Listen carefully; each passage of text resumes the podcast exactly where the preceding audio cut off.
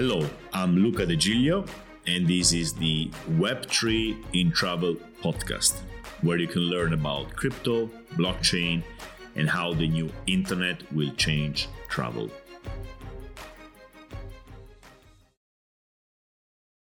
About a month ago, somebody uh, wrote to me in uh, in LinkedIn. I'm not going to say the name. I don't think uh, I haven't asked for permission, but I don't think it matters. Um, an investor from I think, uh, well, a, a ventures or venture capital firm, telling me to listen to a podcast, a specific episode of a podcast from Peter McCormack, uh, What Bitcoin Did podcast. This is a podcast I listened to a lot uh, some time ago, then I, I kind of stopped and where he basically saying that um, well they're, they're mentioning the uh, uber uh, the centralized uber use case and well he's saying it doesn't really make sense. His um, his guest uh, this guest is uh, lane rettig. Is giving some more nuanced uh, reading of of this situation so uh, this person told me, why don't you answer to him? Why don't you make an episode uh, entry about this, right? And I said, yeah, well, that's actually interesting.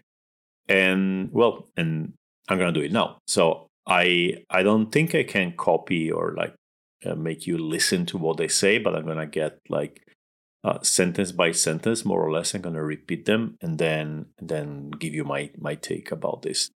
In case you want to listen to the episode, it's called uh, The Reality of Web3 with Lane Rettig, and it's uh, the episode 513 from What Bitcoin Did, so WBD 513. And this part of the conversation happens at about uh, 1 hour and 36 minutes. So let's start. So Peter uh, makes this um, example of him traveling from the UK to, to New York, and he says, "Well, okay, I'm gonna get my decentralized Uber, and then I'm gonna get my flight on my decentralized British Airways, and then I I go to my decentralized Airbnb." And he says, "How many shitcoins do I have to have?" And you know, shitcoin is basically from his perspective, any kind of token which is not Bitcoin and maybe Ethereum. So this is one one way. Uh, some Bitcoiners, uh, usually defined as Bitcoin maximalists, um, define any other token. So he says, I need too many tokens to basically do this trip, which is very complicated. And the other guy, so with his name, uh, Lane Rettig, replies, "Well, that's not different from today because you know you have a card, you use your pounds, you use your dollars, you whatever kind of currency you have. The card allows you to pay everywhere, right? And uh, so let's think about, well, let's say that there's actually decentralized airlines, uh, decentralized uh, Uber or decentralized Airbnb. Can I pay with those tokens? Yeah, I mean, imagine you have a Binance card or a Crypto.com card and they have the tokens inside, you can use the card normally uh, without thinking too much about which tokens you're using, right? Um, in the Binance card, you can uh, define a priority. You say, okay, I got Bitcoin, I got Ethereum, I got uh, the Airbnb decentralized token, the Uber decentralized token. You don't need to pay with the Uber decentralized token for your Uber. You can pay with your Bitcoin, with your Euro, with your dollars, uh, with your Ethereum, with your Airbnb tokens. It doesn't really matter because credit cards have and are acting now as, as a layer which simplifies and hides behind the scenes all the complexity. So as long as these tokens have value, you can use them. Now, where is the actual issue here? Is the volatility. These tokens, uh, at least at the beginning, are going to be really volatile. And spending volatile money is really hard, even spending Bitcoin or ETH. The only time I feel comfortable in, in spending crypto with my Binance card or Crypto.com card is when the crypto prices, the token prices have been going up for a while and I'm ready to sell. So, yeah, I got my, you know, let's say Airbnb decentralized token for a dollar, it's worth 10 it's gonna crash sooner or later. Okay, let's start spending it, right? And this is not only me, this is a general psychology of okay getting to the moment where you want to actually spend your your coins if instead you pay them 10 and now they're worth 5 well you may spend them because you say I, this is going to zero or you're going to say well i'm going to wait okay so anyway because they're volatile they are hard to spend and the same thing actually happens with bitcoin so a turnaround to this is like okay when you get these tokens and you want to spend them for for your trips, you exchange them for a for a stable coin, right? USDT, USDC, or something like that. And at the moment you're spending them, you're not thinking anymore, am I doing the right thing? This seems to be a futile exercise, but it's actually true because when the moment you're spending and you have maybe your credit card connected to your bank account and your crypto credit card, if you have stable coins, you're going to just spend them. You, you won't think about it. But if you have crypto, you're always going to have this feeling is it a good financial decision? You're, you can speculating even when you're paying for a coffee, right? So, no, uh, you don't need to spend your Airbnb token for your Airbnb or your Uber token for your Uber. You just spend whatever you have and uh, you, you buy your service. And I know where Peter is coming from because Peter comes from the Bitcoin point of view, right? In which we want Bitcoin to be used as a, as a payment method without going through credit cards. But because it's too volatile, it's a bit hard. So unless you're earning in Bitcoin, and Andreas Antonopoulos explains this very well. So if you are constantly getting paid in Bitcoin and you're constantly spending in Bitcoin, then you won't really be affected by the volatility too much. Uh, it becomes much easier to spend in Bitcoin. But now, how many people are actually today earning in Bitcoin? right? Very few. And so it's also hard to get, you know, a whole salary paid in Bitcoin constantly. So this case, Andreas is is explaining is um, is pretty pretty niche. So maybe Peter here doesn't make or hasn't experienced the the spending crypto through a credit card uh, or a debit card, and basically thinks that you need to spend that token for that service. So yeah, why not? Maybe Uber if they decentralize or somebody like Uber decentralizes, they're going to say, if you pay with our own token, you have a 5% discount. Then yes, okay. But we're not talking about anymore. Nobody's going to say, you have to spend our tokens or this is not going to work. This is legacy thinking from 2018 when we actually thought that you can issue lemon coin and if you want to buy the lemonade you need your lemon coin there's also a funny video about that if you look for it it's a parody of you know how crypto works uh, as a payment and it's from a few years ago. So definitely fun to watch and uh, that's that's the kind of thinking peter is is uh, is giving us here. And so peter here continues his conversation and says something a, a bit weird in my opinion because he says when i pay i don't want to think uh, how much have i staked and what is the value of this token? Is it going up? Is it going down I prefer to use the credit card where the, the value is fixed. And this problem is the same you have with Bitcoin. You know, do I have my private keys? Is that too like do, do I have my wallet with me? Is it like a wallet with all the money? So am I putting my my wallet at risk? Uh, is the price of Bitcoin going up? Is the price of Bitcoin going down? So it is that, that's why it's weird. It's explaining the problems with paying with a volatile currency saying this is a problem of, of tokens, which actually this is a problem of any currency, any cryptocurrency, which is not the stablecoin. And then Peter says basically he doesn't believe um, a decentralized Uber is, is ever going to happen. And he says, if you want to do it, why don't you do it and without a token? Why do you need a token? And he says you need a token because tokens are a great way for investors to have fast exit liquidity, so they can invest, uh, you know, at one, at the price of one, and they can sell later to the to the retail at the price of ten. And this part is true. Um, if you are an investor and you are investing in, um, let's say, a, a, normal startup with with shares, you have to wait for a liquidity event, uh, what they call an exit. So maybe somebody buys the startup or the, the startup makes an IPO. That's how you get the money out of your investment multiplied. Uh, this part is true with tokens. This can be much faster. You can buy token at the pre-sale, say like costs you know 10 cents to you in a private sale. Then the token goes on the market with an ICO, or maybe just goes on the market with an airdrop, whatever, and the price goes up at one or 10, and you can sell. Now, this is a very basic approach. Um, serious projects give some vesting, and this vesting is public. So you know that investors paid 10 cents and they cannot sell for four years. But this is not always transparent, and I would stay very far from those projects. So if a project is selling a token, it doesn't tell you how many they sold, to whom, and uh, what is the vesting, I wouldn't touch them because then you, as a buyer, become exit liquidity. You are the one giving the money to the to the investors. So this part is true, but he's saying the only reason tokens exist in general is that they are a good way for investors to have exit liquidity. And while this is true often, it is not the only reason tokens exist. And this is a whole tokenomics uh, of projects. And Lane Rettig replies to him, uh, saying basically that you you need monetary policy in these projects. So you need to be able to mint or burn those tokens, and you cannot do it with the ETH or or Bitcoin. And it doesn't explain much farther than that but it's basically look if you are if you have a project and you want to raise money tokens are a great way to raise money either from investors or from the general public. That's why you need a token.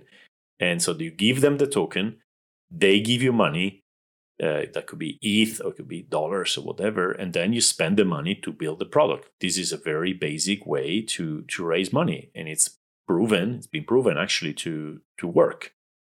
Now, of course, if you point to the failures, which are many, as there are many with startups, you could say this doesn't work. But for raising money, it's a good way. I talked uh, in the past about ICOs and, and, stuff, so you can go back to those episodes.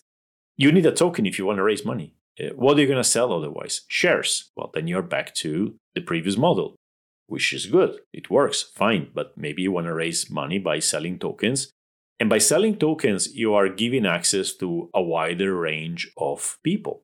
And those people with your tokens can become part of the project. They they're gonna pump your project, not not pump the token itself, but you know talk about your project because now they are incentivized, and this creates a whole uh, you know marketing layer of evangelists, etc. But we discussed these things in the past, and this is the first answer. It's it's pretty simple. You need a token because you want to raise money.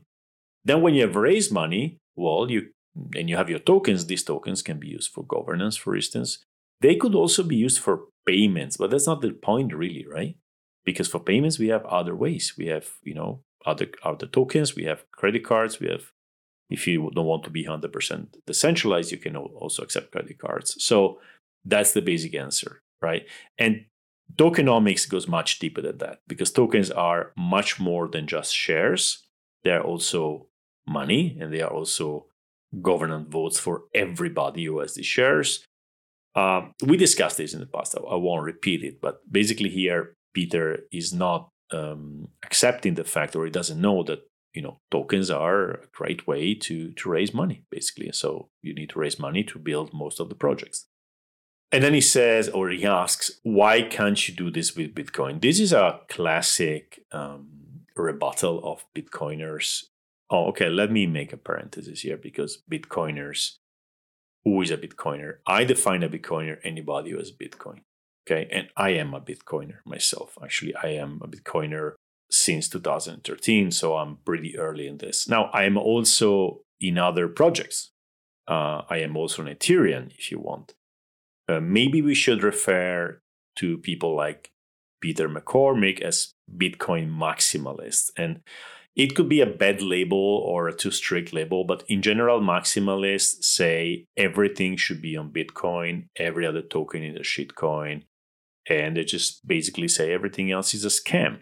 Okay, now of course, in the Bitcoin maximalist uh, group, you have the very you know extreme ones, very simple ones who don't even have any kind of nuance, and then you have the more advanced ones. I'm forced to put them in the, under the same label, but I want to make sure that uh, you understand it, it's a group okay? It's a specific group with different levels of, of knowledge there. So let's say that peter mccormack can can be called a uh, bitcoin maximalist. So bitcoin maximalists do that. They always say you can do this on bitcoin too. Why do you do it on another blockchain? It's just a scam but the fact is that nothing has been built on bitcoin so far and i personally from my limited technical knowledge about this. I personally think Bitcoin is not supposed to be this kind of network where you can actually build uh, scripts which are more advanced than the very basic ones. Because if you try to have a more uh, flexible Bitcoin, you're also making it less uh, solid and more more fragile, right? So they have talked about doing everything on Bitcoin, DeFi on Bitcoin, etc. And I really hope we can have these kinds of industries on Bitcoin because the base layer is the most decentralized. Uh, even if the discussion you know, between Ethereum and Bitcoin decentralization is very complicated, still Bitcoin is probably the most decentralized uh, blockchain out there. If we could have DeFi and NFTs and everything else on top of Bitcoin, it would be fantastic. Problem, we don't have it. So when we see that we can actually have something like this without sacrificing the censorship resistance and you know the solidity of, of Bitcoin, I'm all for it. But so far, unfortunately, we haven't seen that. We have seen a lot of attempts to do more complex things on top of Bitcoin, and these things tend to be also centralized because, you know, again, it's not easy on Bitcoin. Bitcoin wasn't built for that, right? And this is fine. If Bitcoin accomplishes the goal of becoming a global currency, a global store of value, we don't need more. We can do the experiments elsewhere. Well, why does Bitcoin have to do everything? I mean, it's it's a token, it's a blockchain, it's not a god or uh, the, the one technology which will save us all, right? It's just one technology. Why are these maxis so angry about the fact that a lot of economic activity is happening elsewhere. But yeah, let's go let's go on with the with the podcast. So here Lane says it's disingenuous to say that tokens are never needed. He says, you know, if you want to start something like a DAO, and he's mentioning uh, Shapeshift, which was a centralized company which went completely decentralized or is going toward complete decentralization, you need a token. And Peter here says, but okay, why do you call them tokens? These are equities. And again, this is uh, not understanding what a token is. A token is not only a share, it's not equity only. For instance, it can be used for payments. You cannot use shares for payments, right? And we discussed this in the past. So it's basically trying to make the case, which many many Bitcoin maxis are doing now, is like everything else, everything which is not Bitcoin is a security please regulate it. And this is really sad to see because Bitcoin comes from uh, ethos of decentralization, independence from the government, cyberpunks, cypherpunks, etc. And seeing Bitcoiners calling the regulators to regulate Ethereum or tokens, it is really sad. It means something has changed by by growing. Other people came in with different ethos, different ideologies, different ideas, and I hope they haven't taken over. They did, at least in terms of noise. But if you are a real Bitcoiner, and I'm not saying a maximalist, a Bitcoiner, you're not calling for the institutions to regulate stuff. Just doesn't make any sense. If you think that something doesn't have value, you're going to believe that the market is going to refuse it. You know, if all these tokens are shitcoins, after a while, the market will stop buying them. And here Lane Rettig says something interesting, which is basically people use tokens because they can circumvent the the laws, the laws which protect investors and the laws which you know give a fiduciary duty to um, the company towards investors, etc. And so it is a perfect instrument to basically take money from retail, and this is true you know. But here you have to remember one thing and i like how andreas antonopoulos sees this, this kind of things. It doesn't go like it is bad or it is good it says it is both bad and good. And he says uh, talking about icos he says basically you have to be able to keep two conflicting ideas in your mind. And i think this is a superpower for today's world. So what is the what are the conflicting ideas for ICOs? You know, ICOs are initial coin offerings where I say, okay, I'm going to do a decentralized Airbnb, I'm going to issue a billion tokens, uh, I'm gonna sell them for you know, 10 cents uh, and I'm gonna raise money. You get a token, I get the money, right? And with the money, I'm gonna build a decentralized Airbnb. Now, if I'm somebody just want to make money and run away, it's the perfect instrument because even if something which is not clear to people investing in these things, when you read the fine print, they say, you, this gives you no right. This is like a donation. Why do you do that? Well, because there's no actually framework, legal framework, which allows you to kind of protect the buyer more than that. And also, if you don't want to get too many risks, you're going to try to write it in a way in which this is not um, an equity. Because when it's an equity, the SEC comes in and you have troubles. You should have done a security token. And again, it's not well regulated yet in general.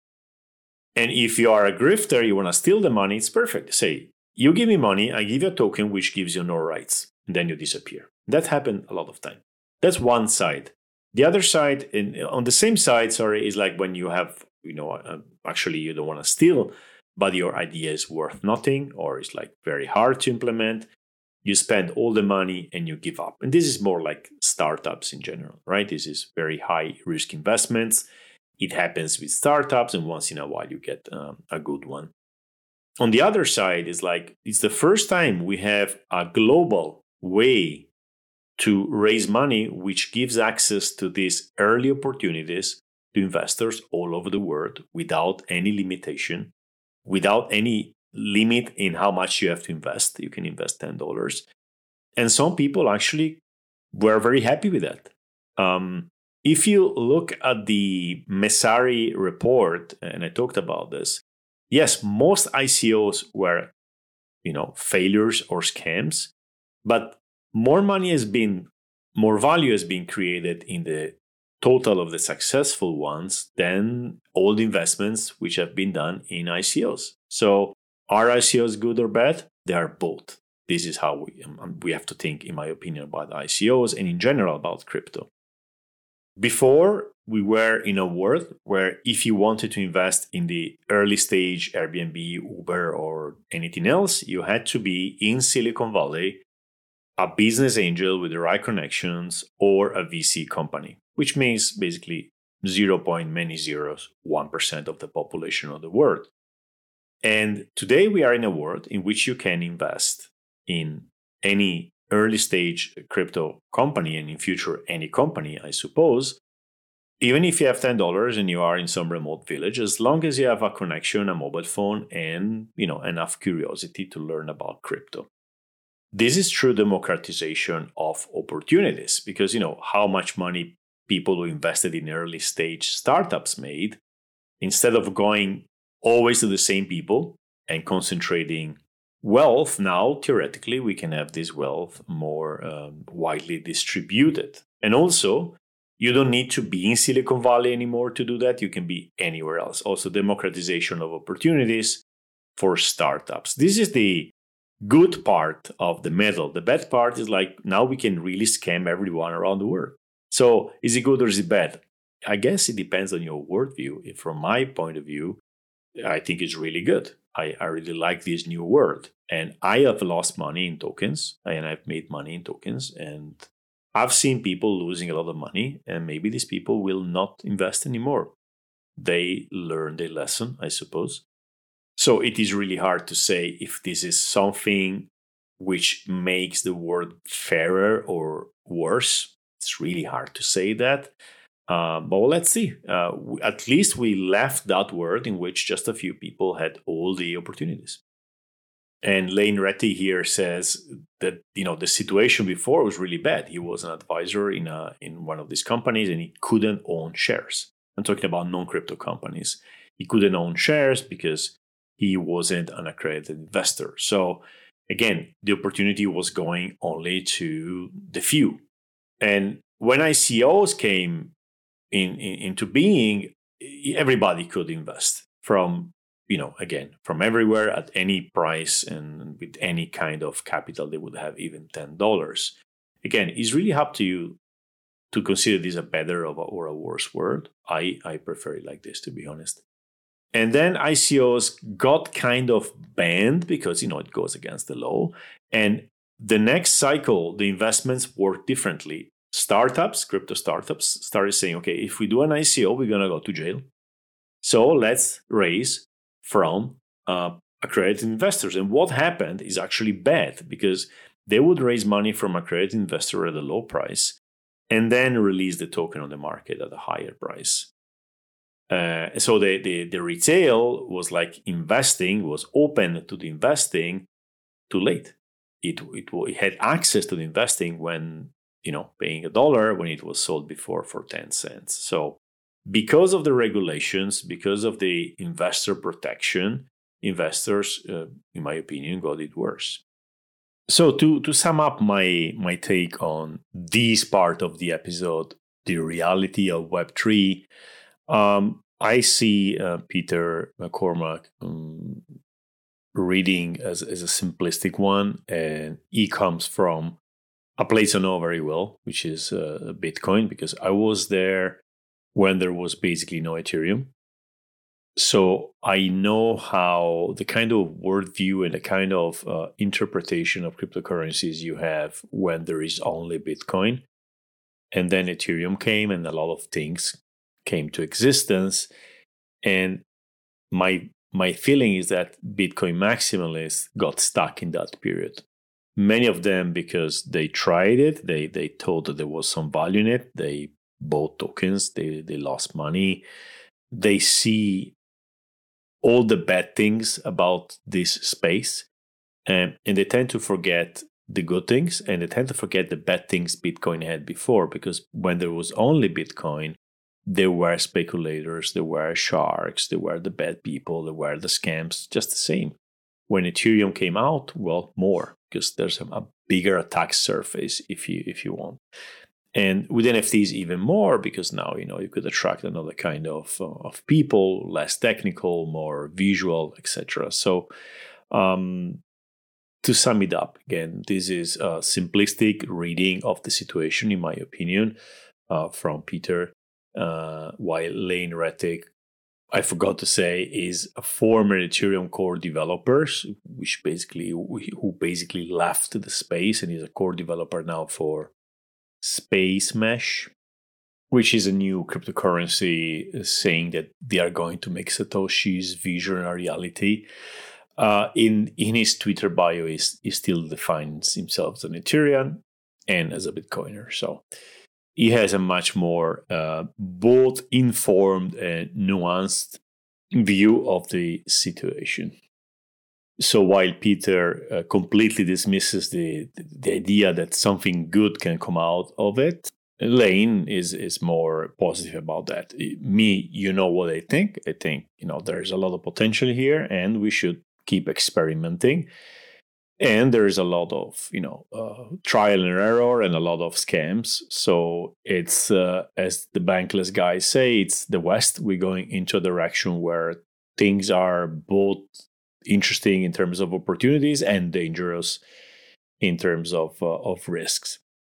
So I hope I I gave um comprehensive uh, reading of of this uh, part of the podcast, part of the episode of the podcast, and I hope I gave you a bit more uh, in-depth analysis of, of this. Now, you are going to meet people in your journey. You know, if, if you started a journey in Web3, you're going to meet people who are completely dismissive of this. Uh, and usually they are Bitcoin maxes. You you can do what you want with them. You can try to engage and try to learn from them. Maybe uh, they help you go back to the basics, but do not, in general, expect too much. You know, knowledge or even intellectual honesty uh, from most of them. So, well, but it's going to happen. There is today in Bitcoin, a very open fight amongst the Bitcoin maxis, which kind of took over the narrative and lowered very much the quality of the, of the discourse. And other people who often have been in Bitcoin longer than them are much more technical. And because they are open minded, they also follow Ethereum. And those, those people are first amongst all is Andreas Antonopoulos and, now others are kind of defecting the the Bitcoin maxi space or the Bitcoin space by saying we have to isolate and you know silence those people. Silence is not a good way. They, we have to take back the narrative because it's really become tribal and and religious, and this is not good for Bitcoin and for anybody else. It's just some people who took over uh, the the zealots, the the the noisy ones, the violent ones, etc. So this is one part of crypto which is not very well known unless you follow Bitcoin. I find it very very interesting. I root for the the second field, you know, the the real OGs and the real technical people who understand Bitcoin deeply. And I just I hope the maxis just go away because they're such anno- so annoying and so um, in my opinion, they are slowing down everything in Bitcoin. The only good thing I can say about them is that you know you need to have some religious people on board who will never give up. Um, the core believers, but I don't think they are very. You know, mm, I, I can't really. I don't think we can count on them too much. Um, they're gonna run away because they don't understand Bitcoin, in my opinion. So the, the most vocal people who defend Bitcoin to the level to say that everything else is a shitcoin, I don't think they understand Bitcoin. This is my opinion. With the due exceptions of people who are really technical and understand it much better than me, but got kind. Um, they decided to focus on Bitcoin because of, of what it means and the, the impact it can have. And, you know, everybody has a limited time and limited bandwidth and maybe because they were they are too focused on on bitcoin they they just don't want to get sucked into the ethereum space because it's really too big and uh, they simply dismiss it um, anyway very interesting cultural wars going on right now in crypto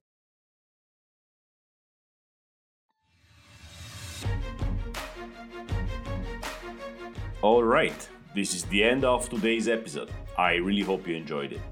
For more insights on Web3, follow me on Twitter at tripluca, T R I P L U C A, and see you next time.